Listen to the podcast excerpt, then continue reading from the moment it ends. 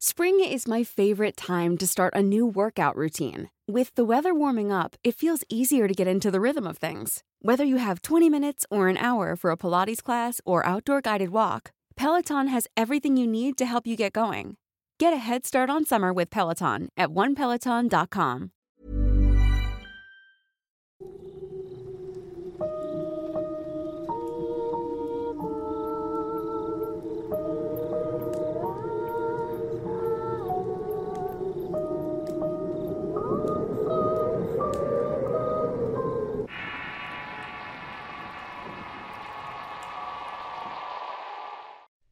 ¿Qué tal amigos y seguidores del canal de Relatos de Horror? Soy Eduardo Liñán y en esta ocasión quisiera abordar un tema que han estado pidiendo mucho a través de los inbox y a través de comentarios que he leído en los anteriores podcasts y es acerca del tema de los demonios. Los demonios siempre han acompañado a la humanidad desde el principio de los tiempos, a veces presentes en los cambios importantes que ésta ha tenido, otras veces ocultos entre diversas sombras, influyendo, aconsejando, o poniendo en el camino a personas que invariablemente cambiarán vidas o destinos. Presentes en todas las religiones, doctrinas y diferentes muestras de arte a lo largo y ancho de todas las culturas, sin duda estos personajes asombran y aterrorizan a aquellos que han sido tocados eh, por alguna de sus representaciones, y otras personas buscan obtener sabiduría de estos, buscan saber la manera de invocarlos invitarlos o formar parte de un séquito de estos mismos demonios para recibir favores, dones o riquezas. Pero siempre hay una duda, siempre nos queda esa incertidumbre de saber si son ciertas todas esas leyendas que se cuentan acerca de estas figuras y cómo éstas han influido en las vidas de las personas. Contrario a lo que se cree, los demonios no aceptan almas a cambio de favores, este sin duda ha sido un adoctrinamiento a través de la idea del premio castigo que las religiones han forjado a través de la historia, en decir que existe una divinidad buena y mala, colocando muchas veces a los demonios como criaturas malas y siniestras que tienen por encomienda tentar a las personas a un alto costo, y es el arma perteneciente a lo que ellos odian o a su contrario, en este caso Dios. Sin embargo, la historia nos muestra que hay personas que han pactado con estas figuras donde se les pide sabiduría y conocimiento vasto para el desarrollo de una habilidad, o bien con estos conocimientos alcanzar algo que pudiera parecer inalcanzable. Hay quienes los ven como iguales a seres divinos, que sin duda alguna vez lo fueron, representantes de la rebeldía y el verdadero libre albedrío, el cual siempre envidiaron de los hombres. De ahí que muchas culturas Dicen que estos buscan corromper al hombre a fin de rebelarse en contra de Dios y su perfecta creación.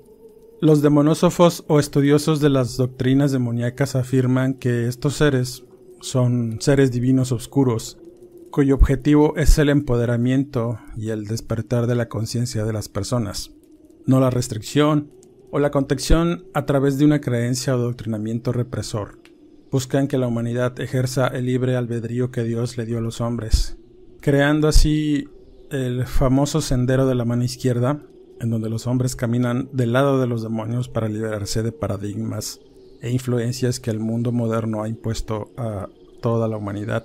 Por otra parte, las religiones hacen énfasis en que estos buscan engañar a la humanidad, dándoles un falso sentido de poder que deben ejercer para sí mismos, dejar de preocuparse por el prójimo para satisfacer sus propias necesidades y siempre con la pregunta en la mente de por qué llevarse un alma cuando se pueden corromper todas, con un pensamiento colectivo, una revolución de ideas de aquellos que han sido influenciados por los mismos demonios y que tienen una voz que los pueblos pueden o quieren escuchar a través de diversos medios y emociones, de estas personas que han logrado obtener la sabiduría demoníaca de los mismos representantes de el conocimiento y la sabiduría. Por otra parte, los demonólogos afirman que cuando le pides a un demonio por primera vez para que te ayude a lograr algo, no siempre estás en una mentalidad en la que puedas aceptar lo que has pedido, es decir, por la necesidad o por el estado mental y emocional. Puede que esto provoque diversos factores para que el demonio no acceda a lo que pediste o te dé algo de manera engañosa. Siempre que se le pide a un demonio se debe hacer un proceso pues correcto, una invocación, una invitación, agradar al demonio y honrarlo. Muchas personas han tenido experiencias de donde obtienen exactamente lo que piden, pero muchas veces no entienden a veces lo que estaban pidiendo y esto último pues les resulta mal. Y de ahí que se desprendan todas esas historias obscuras y horribles que hemos contado en este canal y en otras historias que hemos leído por ahí, en donde las consecuencias de una mala decisión terminan en posesiones, muerte o destrucción de vidas. Los demonólogos dicen que cuando trabajas con demonios, estos quieren guiarte y mostrarte cómo cambiar tus energías para entrar en la mentalidad de recibir lo que tú deseas. Los demonios te guían, te dirigen y alinean con lo que tú deseas, con tus más profundos deseos, pero tienes que estar abierto y listo para recibirlo. Nombres y demonios pues hay muchos, todos con una jerarquía dentro del mundo demoníaco, dominios y características que los hacen únicos, y por supuesto se tiene la figura de Satanás como el padre de todos ellos y señor de lo divino demoníaco, aunque muchas veces las personas que trabajan con demonios no usan el nombre de este, centrándose en aquellos demonios que dominan alguna habilidad única o sabiduría que la persona que los invoca desea recibir. La invocación en sí no es compleja, de hecho, si se tiene el conocimiento y la guía de aquellas personas que han logrado entrar en contacto con estos, pueden instruir a aquellos que buscan algo o desean librarse de ciertas ataduras o velos que el mundo moderno ha impuesto, Solo basta buscar libros, tratados o grimorios que den un tema general de cómo hacer un llamamiento. Por supuesto con el entendido que una vez que logras contactar y pactar con uno, pues es para siempre. Y es asumiendo el rol que el mismo demonio te dé. Caminas junto con este aún y después del final de tus días, en los cuales eh, ya debiste haber dejado testimonio de su poder y de su sabiduría y obviamente seguidores que sigan el legado que el mismo demonio en su conocimiento te haya dejado. Pero ¿qué pasa? ¿Qué sucede cuando todo lo anterior sale mal? ¿O no logras hacer un llamamiento adecuado, ocasionando el desagrado del demonio provocando su enojo? ¿O simplemente dejas el camino abierto para que el demonio que haya salido del inframundo ande libre por entre las personas? Es muy complejo, es muy complicado a veces entenderlo, pero una vez que estudias, una vez que te metes en el rol de demonólogo, siguiendo los, los preceptos que muchas veces eh, las personas que han logrado contactar o que han logrado hablar con estos mismos les brindan ese conocimiento para poder contactar con ellos. Es eh, relativamente fácil poder entrar en contacto con uno. Aunque muchas veces eh, los demonios pues se caracterizan por hacer presencia o hacer favores o, darte algún conocimiento de manera engañosa para que de alguna forma estés eh, pues eh, al pendiente de ellos, tu vida pues gire alrededor de ellos. Entonces muchas veces no es recomendable esto último. Bajo el contexto anterior, quisiera contarles una historia, quisiera comentarles algo que tiene que ver con este tema. Y esta historia llega a mí de una manera pues extraña, sin esperarlo, verosímil. Y cuando analizo, cuando analizas la historia, cuando analizas los hechos que, que, se suscitaron alrededor de esta, pues te queda un sentimiento de duda y extrañeza que invariablemente te hace pensar en si realmente estas figuras están ahí. Y esta sucede en un contexto triste. Sucede hace algunos años eh, que visité a una amiga cuya abuela había muerto en circunstancias extrañas. Ella me invitó a su velorio para poder acompañarla en su dolor. Me contó esta historia haciéndolo bajo reserva y por razón de que tenía que contárselo a alguien para poder liberarse de una emoción y una duda con respecto a ciertas creencias familiares, a ciertas dudas que tenía acerca de su abuelo.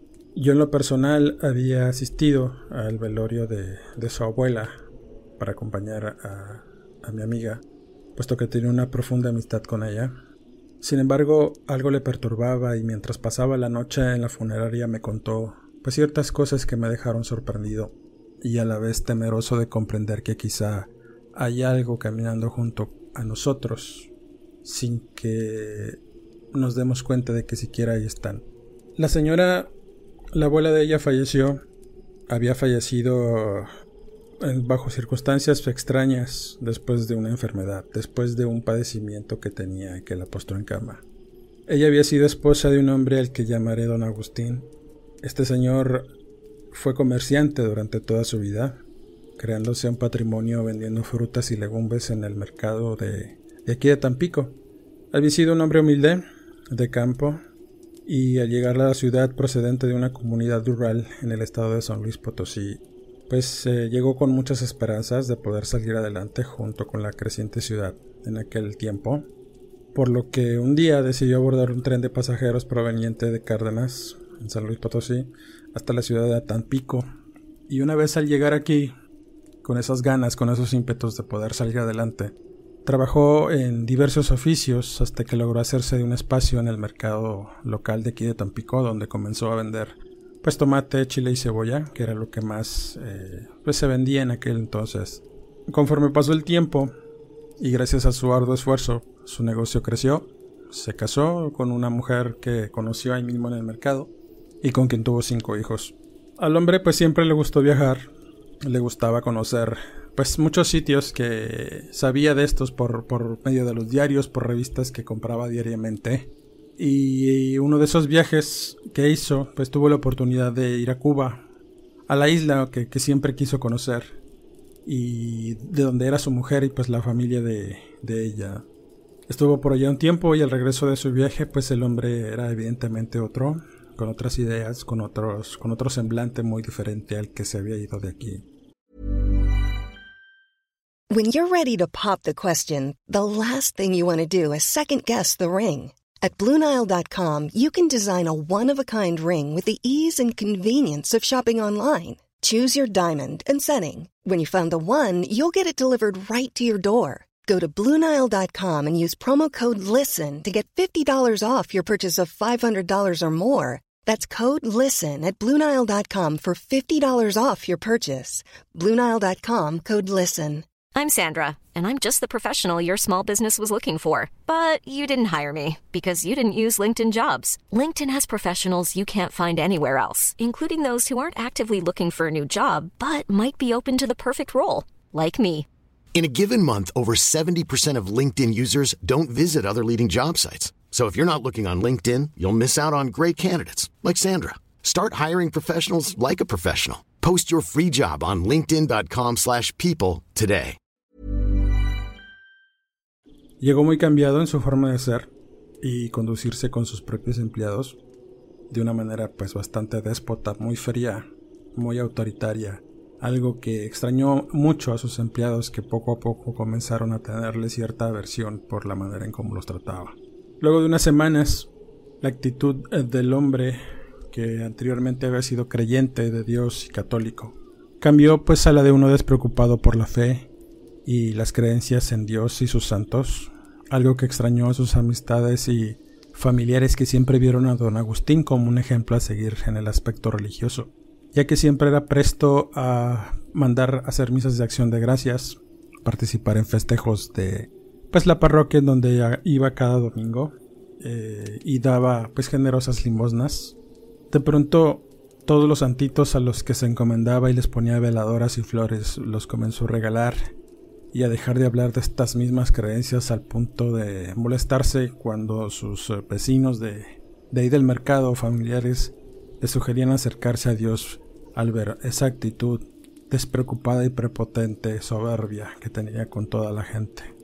Con esta actitud empezó a quedarse sin amigos y empezó a abrazar otras creencias secretas y ocultas de los ojos de, de todos sus familiares no se sabe en qué momento don Agustín le comenzó a ir muy bien. De hecho ya le iba muy bien, pero comenzó a irle muchísimo mejor, haciendo crecer aún más su negocio y, abriendo otros, otros negocios de otros giros que le redituaban pues bastante dinero. Mismo que comenzó a invertir en, casas, en terrenos y en vecindades que invariablemente restauraba, rescataba y rentaba a, precios eh, pues elevados a personas que de repente llegaban al puerto aumentando pues considerablemente la fortuna en poco tiempo. A pesar de ello, a pesar de la riqueza, el hombre enfrentaba otro tipo de problemas y es que se separó, terminó separándose de su mujer debido a su comportamiento, debido a sus actitudes. Nunca se divorció de ella, aunque la mandó a vivir a una casa que le compró específicamente para que estuviera ahí. Y de alguna manera también poco a poco comenzó a distanciarse de sus hijos a los que mandaba internados en el extranjero, Estados Unidos y en Europa. Y una vez viéndose libre, comenzó a juntarse con gente, pues digamos, peligrosa y personajes adinerados que dominaban mucho el comercio y la vida pública de la ciudad. Gente pues adinerada y reconocida que supuestamente lo, lo llamaron a formar parte de un culto que ya de hecho él profesaba profesaba ciertas creencias. Lo único que se lo único que hicieron pues fue juntar juntarse a esas personas que creían en lo mismo y era precisamente en el diablo. Ellos eran pues practicantes de ciertas eh, no, no, no, podría llamarlo magia negra sino más bien culto un culto eh, de sabiduría de protección a través de, la adoración a los diablos y a los demonios. Aunque era un rumor, todas estas cosas tenían algo de cierto. Y es que estas personas poderosas, incluyendo don Agustín, comenzaron a practicar la demonolatría o el culto a los demonios y potestades del infierno, de los cuales obtenían eh, sabiduría para tomar decisiones al momento de invertir dinero y poder hacerse aún más ricos. Se decía que de ahí provenía la astucia y sabiduría financiera de don Agustín. No se sabe con certeza qué demonios o demonios invocaban, pero al hacerlo, siempre lo hacían en ciertos días del mes cuando las condiciones eran propicias.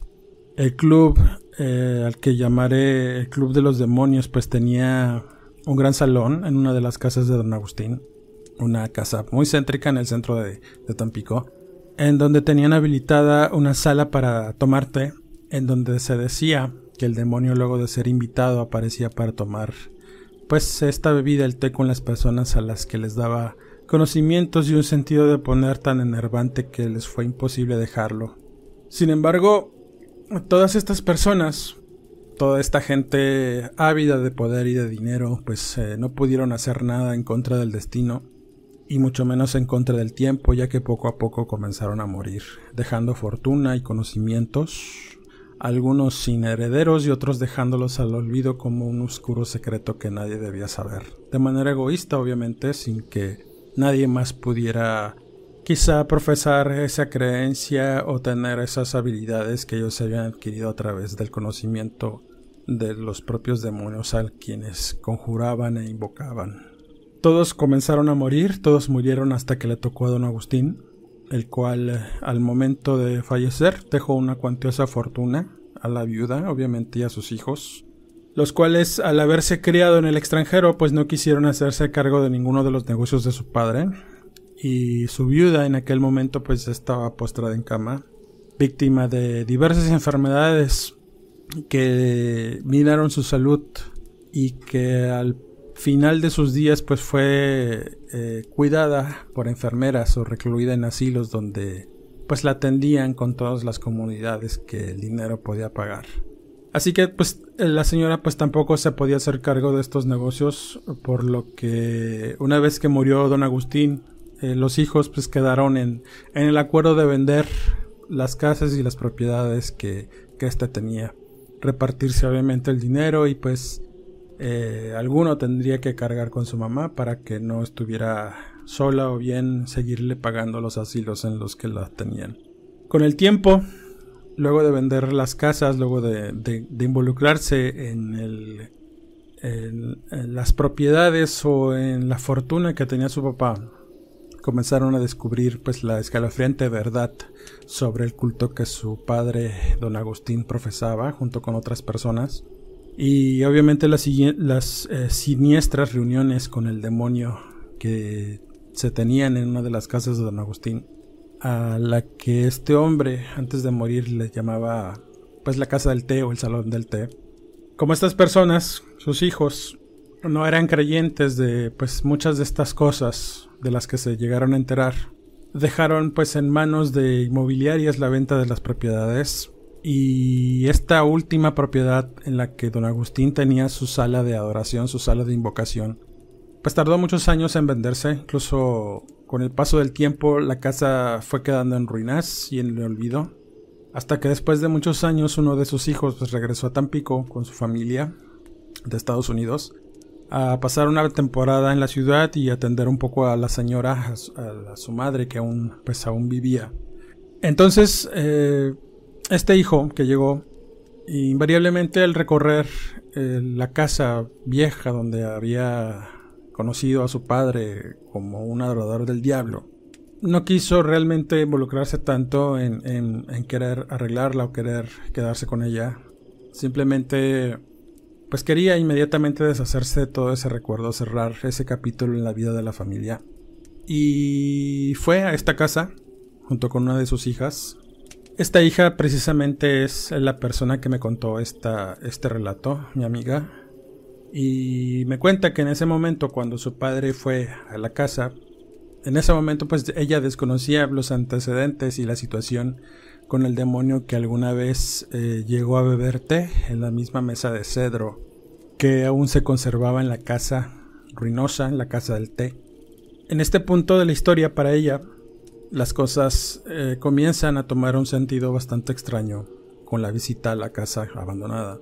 Mientras mi amiga me platicaba esta historia, mientras ella eh, conversaba muy seriamente toda la situación que se había dado en la familia, su semblante y el estrés en las palabras me indicaban que pues estaba bastante alterada, no mentía, obviamente, pero algo, algo en, su, en su manera de ser, en sus emociones, eh, me indicaba que estaba muy, muy perturbada, sobre todo por el hecho de haber visitado aquella casa con su padre para eh, recuperar algunas cosas que habían pertenecido a la familia como cuadros, muebles, fotos familiares, entre otras cosas que eh, comenzaron a sacar de las propiedades que habían vendido y juntaron todo ahí a modo de bodega en esa casa. Cuando entraron, pues obviamente todo estaba en ruinas, eh, la estructura de la casa se estaba cayendo a pedazos. Sin embargo, pues los muebles y las cosas que de alguna manera estaban guardadas pues se seguían conservando bien. Y mi amiga pues eh, comenzó a explorar la casa.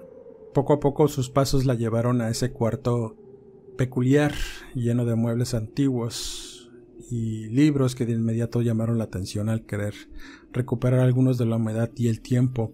Lo que fue descubriendo la dejó en un estado de alerta y miedo que la acompañó desde el momento en que entró en conocimiento con todo lo que hacía su abuelo dándose cuenta que había sido parte de un culto extraño que trataba a los demonios como seres de respeto, así como seres a los que se debía idolatrar. Había libros, había tratados que hablaban de estos demonios con nombres propios, con jerarquías, con apariciones a través del tiempo y personas que habían entrado en contacto con, con estos mismos seres a los cuales les revelaron secretos y las maneras, muchas maneras de poder hablarles como cualquier otra divinidad a través de algo que era una especie de llamamiento. Dentro de aquella habitación también se conservaban túnicas negras, utensilios, diversos cálices, eh, objetos rituales, pinturas viejas con demonios representados, entre otras cosas que hablaban acerca del poder y la presencia de estos seres a través del tiempo, a través de la historia. Y que invariablemente pues mi amiga las calificaría como horribles, como algo que formaba parte de un legado horrible de parte de su abuelo. Y pues luego de ver todas estas cosas que eran del abuelo, eh, su papá le indicó que no tocara nada, y que mejor se fueran de ese lugar, que sería demolido para poder vender el terreno a, una constructora que haría casas o haría estacionamientos, ¿no? No tenía la certeza de qué, pero invariablemente todo ese lugar iba a ser pues destruido. Eh, los muebles que quedaban aún ahí, las cosas que eran de su abuelo, pues iba a ser regalado o quemado para no conservar nada que fuera pues de aquel hombre que caminó y vivió con demonios. Casi estaban a punto de irse cuando se dio cuenta que le faltaba algo, que había dejado eh, su bolsa junto con su teléfono en, la mesa de cedro que era del abuelo. Así que regresó por él y al hacerlo se dio cuenta que no estaba sola. Se dio cuenta que allí en esa sala, en la sala del té, había un hombre, un hombre muy peculiar, un personaje que al principio lo descubrió, lo describió como una persona bastante extraña, muy pulcra, tanto en su persona como en su vestir. Mi amiga, pues al verlo de inmediato le preguntó quién era o qué hacía en ese lugar.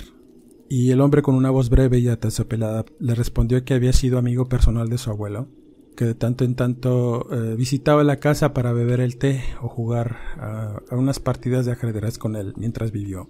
Al decir esto, un impulso extraño alertó a mi amiga, quizás sugestionada por lo que encontró, pero sintió un temor, además de una fuerte vibración de parte de aquel hombre cuyos ojos pues miraban con nostalgia, por llamarlo de alguna forma, todo lo que había en aquel sitio, todo lo que había en el cuarto, en la sala del té. Luego de un rato sin más eh, qué hacer, el hombre tan solo le dijo a mi amiga que se verían pronto y que le diera pues saludos a, a la abuela, a la esposa de don Agustín. Luego, cuando salió, antes de salir, le dijo que su nombre era Samuel, que era don Samuel, y que era un amigo personal de su abuelo con quien tenía tratos y que pues la abuela al mencionar su nombre iba a entender de, quién era o, quizá le iba a platicar quién era en realidad el señor. Así que sin decir más se despidió y salió caminando por la puerta principal hacia el pasillo que daba al zaguán de la entrada, mientras mi amiga se quedó ahí estática un buen rato pensando en si lo que había visto era real. Y en ese punto pues ya estaba sugestionada de todo lo que había visto y leído acerca de la abuela, entonces de alguna manera su conciencia, su entendimiento la alertó y la hizo salir asustada, corriendo al coche de su papá y preguntándole inmediatamente si había visto al hombre dentro de la casa. El señor, el padre de mi amiga, pues se quedó pensando, se le quedó viendo y le dijo que no, que no había visto a nadie salir. Y pues su papá le preguntó pues quién había sido, quién, quién era quien estaba allí dentro de la casa. A lo que mi amiga le dijo que era un hombre que se hacía llamar Samuel, que era amigo de su abuelo que había sido amigo de su abuelo. Entonces, al escuchar el nombre, su papá pues le confirmó que conocía a este hombre, que sabía que era uno de los amigos más cercanos a su, a su, a su fallecido padre y que invariablemente le hubiera gustado saludarlo para saber dónde vivía o qué era lo que hacía.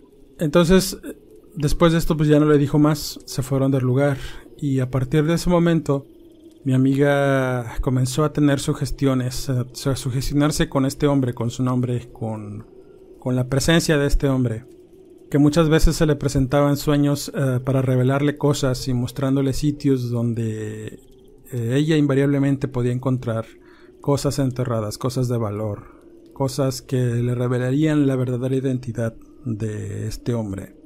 Y obviamente en muchos de estos sueños la invitaba a tomar el té en aquel salón, en aquel salón ruinoso que había visitado días antes.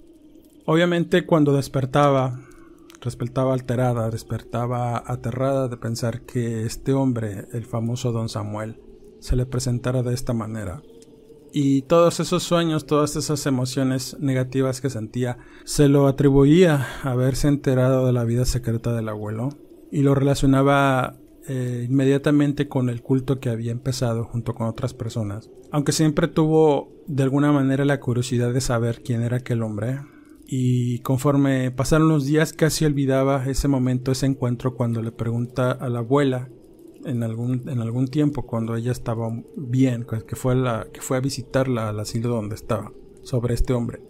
Y obviamente le dijo quién era, le dijo su nombre y le dijo que le había mandado saludos, que obviamente su abuela iba a entender quién era. Entonces mi amiga le preguntó qué relación tenía con ese hombre. A lo que la señora pues se quedó sin, sin, sin habla, sin palabras, se puso pálida y de inmediato eh, cayó enferma en cama con la presión elevada y víctima de un profundo malestar que la llevó al hospital a ser atendida de inmediato por un por un paro respiratorio entre otras cosas. Entonces de esos repentinos síntomas, de esa repentina impresión que le dio el saber o el escuchar del nombre de este personaje, eh, ya no se recuperó. Poco a poco su salud se fue deteriorando hasta que desafortunadamente murió la, la señora semanas después de esto, sin que los médicos o la familia pudiera hacer nada. Mi amiga obviamente nunca pudo estar tranquila, siempre se la pasaba pensando en la figura de don Samuel y los mensajes que le daba. Pensando que quizá eran producto de su angustia de imaginación, pues decidió postar alto, decidió quitarse la duda y decidió pensar que todos esos sueños pues eran parte de su imaginación. Entonces eh, le hizo caso a uno de estos sueños donde el viejo Samuel le revelaba la ubicación de unas monedas de oro que habían sido de su abuelo. Y con este, con este oro, ella podía comenzar un legado propio. Lo único que le pedía para poder este, llevárselo, y poder desenterrarlo, era pues dejar una moneda de estas mismas, de estas eh, monedas que estaban allí enterradas. En señal de aceptación de que ella lo iba a seguir, de que ella iba a aceptar todo lo que este personaje pues le diera o le revelara. Mi amiga invadida por la curiosidad fue el lugar que soñó y este era un terreno donde la abuela había tenido una bloquera, una, un lugar donde hacían blocks para construcción que poco a poco este, fue quedando en el olvido, pero aún quedaba el terreno y algunas pues herramientas, algunas eh, algunos tejabanes y algunos, algunas galeras donde se guardaba maquinaria, entre otras cosas. Entonces ella se dirigió aquí, a este lugar, y en el sueño claramente veía unos tanques, unos tanques de diésel como, como basureros. Y al verlos al final del, del terreno, pues sintió cierta curiosidad, por lo que fue inmediatamente uno de estos como lo recordaba en sus sueños. Al remover este tanque, vio con sorpresa que debajo de uno de estos había una piedra caliza que obviamente no debía estar allí. Era una piedra irregular, una piedra que no correspondía al terreno y a ninguna de las otras que hubiera por ahí. Así que la empezó a remover y con sorpresa, con bastante sorpresa, vio la caja metálica debajo de la piedra y en esta caja había un sinnúmero de monedas de oro. Eran... No recuerdo la denominación, me la dijo, pero no la recuerdo. Y al momento de ver estas monedas, en vez de sentirse afortunada o ambiciosa, el espanto se apoderó de ella y el temor hizo que, que, que saliera de ahí casi despavorida, dejando obviamente todo lo que encontró como lo había encontrado. Y en ese momento supo, su conciencia supo que los sueños que había tenido con don Samuel eran ciertos, según el entendimiento y según su propia conciencia, sabía que todo, todo en ese momento, todo lo que había soñado era cierto y que ese hombre de alguna manera se le presentaban sueños para darle mensajes extraños. Y no tardó mucho, después de ese evento, en comprender que estaba ante la presencia de un demonio o del demonio que había acompañado a su abuelo durante casi toda su vida, dándole poder, dándole fortuna y conocimiento, además de un lugar para poderlo llamar y para poder estar con él las veces que él quisiera. No quiso indagar más, no quiso saber absolutamente nada más de este personaje, por lo que después del funeral de la abuela pues apenas les entregaron las cenizas a los familiares eh, le dio el último adiós a su abuela y se regresó a los Estados Unidos, donde pues ella tenía su vida ahí. Su padre, con el que había ido, pues se quedó en la ciudad, a Tampico, para seguir con la venta de las propiedades. Y se olvidó de todo ese asunto del abuelo, se, se olvidó de todo el asunto de, de este personaje, don Samuel. Y obviamente pues con el tiempo todo lo que había pertenecido a la familia se vendió, no quedó nada. Las casas que habían quedado aparentemente eh, en poder de la familia pues eran casas ruinosas que tiraron eh, para poder construir otras. Y los terrenos que quedaban pues de igual forma sirvieron para modernizar o ampliar edificios que había por ahí en la ciudad o, formar estacionamientos que, eran propiedades pues de otras personas que compraron esas, esos terrenos. Lo último que supe de mi amiga era que estaba viviendo en Chicago, muy lejos del legado del abuelo. Y pues no tuvo más sueños con este personaje, con el llamado Don Samuel, el demonio del amigo de su abuelo. Entonces, con esto, eh, pues me queda claro que algo hay, que algo extraño sucedió allí en esa familia. No puedo explicar si todo este asunto fue producto de la casualidad o de algo que en verdad fuera parte del legado de la familia de Don Agustín, de todo eso que, que él mismo desencadenó o liberó. Pero cuando me contaron esta historia, cuando ella me contó esta historia, pues fue algo que me inquietó mucho. Y realmente se los, se los digo, si en algún momento quise saber dónde estaban aquellas monedas, quise saber dónde ir para poderlas desenterrar. Pero un instinto de conservación y mi propio razonamiento me impidió, me, me decía que algo no estaba bien y que si encontraba eso pues obviamente me iba a perder. O no estaría aquí contándoles esta historia. O se las estaré contando de otra manera diferente. Entonces, con esto me queda claro que contrario a lo que se cree, muchas veces los demonios no son solo caos, no son solo posesiones o maldiciones que acaban con la vida de las personas o no son seres que solo buscan almas que llevarse al infierno. También son figuras que escuchan y que creen en las personas, que creen en nosotros, que creen en nuestros alcances y deseos más profundos, y que muchas veces están dispuestos a enseñarnos un camino de libre albedrío con el cual en nuestras mentes se liberen de la piedad y el autosacrificio por una humanidad que paradójicamente se corrompe a sí misma cada día. Historias sobre estos seres pues hay muchas, algunas fantásticas que distan mucho de lo que son y otras que buscan dar entendimiento a las personas de que los demonios pues no son el enemigo. Los pintan más bien como compañeros que pueden ir a tu lado para guiarte en camino hacia la libertad espiritual y hacen un éxito, uno engañoso y que finalmente pues te llevarán a alcanzar tus sueños alejados de Dios, olvidándote completamente de Él, olvidándote que Él existe y en otras veces poniéndolo como un ser despiadado y opresor.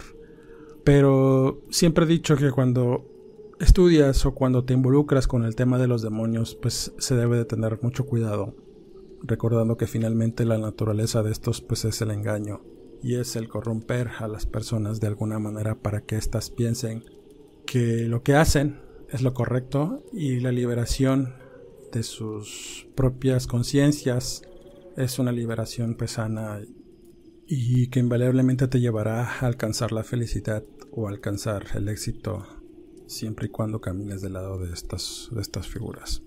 Pues no me queda más que agradecerles el que me hayan escuchado.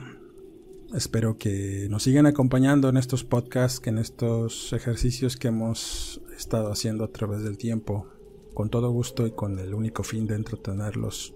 Obviamente muchas de las cosas que presentamos aquí pues no representan nuestras creencias, tanto de Luis ni, y mías, pero sí es importante saber de qué manera actúan, de qué manera se presentan ciertas cosas, ciertas fuerzas para poder ya sea evitarlas o no creer de todo lo que se dice.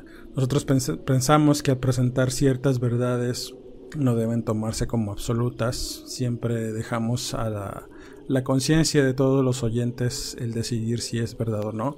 Pero en este tema en particular pues sí es bastante complejo y bastante complicado el no imaginar que estos personajes que han acompañado a la humanidad a través del tiempo pues no existan y que invariablemente si es que están ahí ocultos entre sombras pues eh, existe también el contrario que es Dios en lo que muchas personas pues obviamente siguen creyendo. Soy Eduardo Liñán y les agradezco el que me hayan acompañado.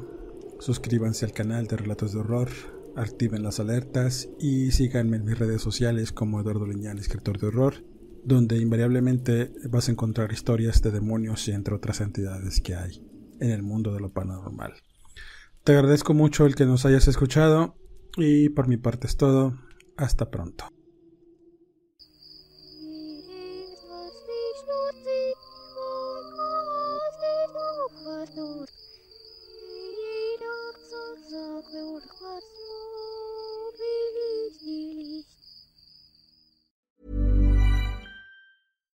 If you're looking for plump lips that last, you need to know about Juvederm lip fillers. With Juvederm Volbella XC and Juvederm Ultra XC, your lip look, whether it's subtle or bold, can last up to one full year with optimal treatment and no additional maintenance. Find a licensed specialist and see if it's right for you at Juvederm.com today. That's J U V E D E R M.com. Add fullness to lips in adults over 21 with Juvederm Volbella XC or Juvederm Ultra XC. Do not use if you have severe allergies or a history of severe allergic reactions, or if you're allergic to lidocaine or the proteins used in Juvederm. Tell your doctor if you have a history of scarring or taking medicines that decrease the body's immune response or that can prolong bleeding. Common side effects include injection site redness, swelling, pain, tenderness, firmness, lumps, bumps, bruising, discoloration, or itching. As with all fillers, there's a rare risk of unintentional injection into a blood vessel, which can cause vision abnormalities, blindness, stroke, temporary scabs, or scarring. For full important safety information, visit juvederm.com. Even when we're on a budget, we still deserve nice things. Quince is a place to scoop up stunning high end goods for 50 to 80% less than similar brands. They have buttery soft cashmere sweaters starting at $50, luxurious Italian leather bags, and so much more. Plus, Quince only works with factories that use safe, ethical, and responsible manufacturing. Get the high-end goods you'll love without the high price tag with Quince. Go to quince.com slash style for free shipping and 365-day returns.